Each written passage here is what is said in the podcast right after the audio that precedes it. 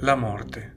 La morte non chiede permesso. La morte non la si conosce. Cerchiamo di sfuggirgli. In verità, la morte la si vede, la si annusa, la si pensa, la si attende. Sa di paura e di angoscia. Per quanto consapevoli della morte, non la si riesce a toccare fino a quando non ci si avvicina. Fino a quando non si arriva tu per tu con la morte, se ne parla con disprezzo, con timore, con superiorità. Ma il finto coraggio di sapere di morire non allieta il destino ineluttabile e la volontà di sopravvivere. Il destino, gli eventi, il fatto. Il fatto innesca la tua dissolvenza da questo spazio-tempo. Un'altra formica che se ne va in questo caos controllato, del consuma e ricerca, in questo marasma artefatto, in questa stirpe ed il suo inevitabile bivio, l'impotenza dell'essere singolo, l'impotenza della civiltà, L'illusione del potere e del controllo nel nostro piccolo mondo, la superbia della nostra presunta intelligenza,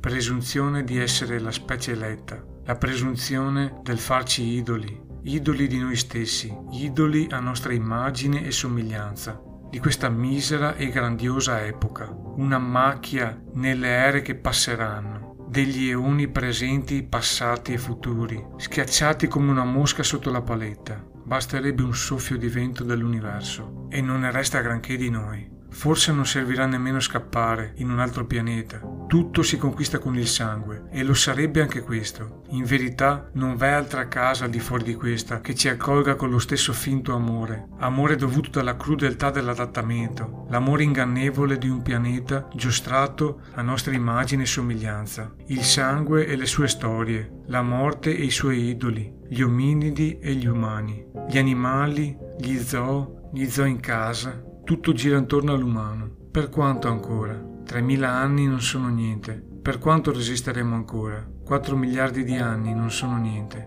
Per quanto resisteremo ancora? È una questione di tempo? Il tempo non esiste. Il tempo dal Big Bang ad oggi è una scorreggia di chi ha creato questo contenuto. Che cos'è reale? Quello dato dai nostri sensi? Le molteplici realtà? I multiversi? L'eterno ritorno? Ci sono cose che esistono nel nostro spazio-tempo che ancora non conosciamo, che non riusciamo a vedere, a calcolare. Forse sappiamo già troppo, forse ci siamo già spinti oltre e non era previsto. Resteremo a galla ancora un altro po', con la faccia a pelo d'acqua, sbattendo mani e piedi come un cagnolino, con la bocca che tracima muco e schiuma, l'euforia della sopravvivenza, la pietosità delle nostre condizioni, la volontà di potenza, e lo scherno di chi ci guarda e ride da fuori dell'acqua e di chi guarda e ride al di fuori del gioco.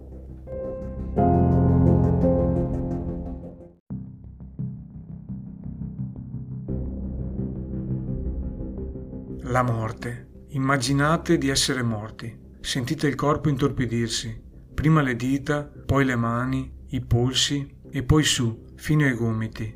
Ogni cosa è morta, se riusciamo ad immaginare la nostra morte, ma siamo capaci di tornare in vita, questo prova che possiamo sopravvivere a tutto. Quest'ultima frase è l'inizio e la fine del film La famiglia Fang. Gli antichi greci prendevano sul serio la morte e l'essere umano è meno importante della morte. Si nasce, si cresce, si genera e si muore.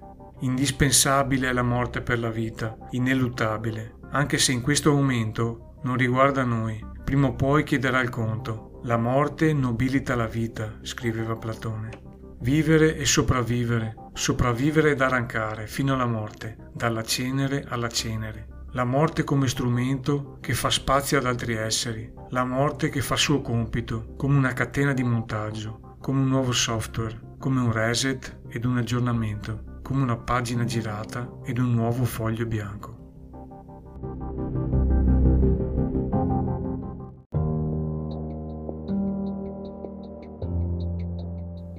Io vi do appuntamento a venerdì prossimo alle 8 per un nuovo episodio. Un saluto dal cappellaio matto oltre il tempo.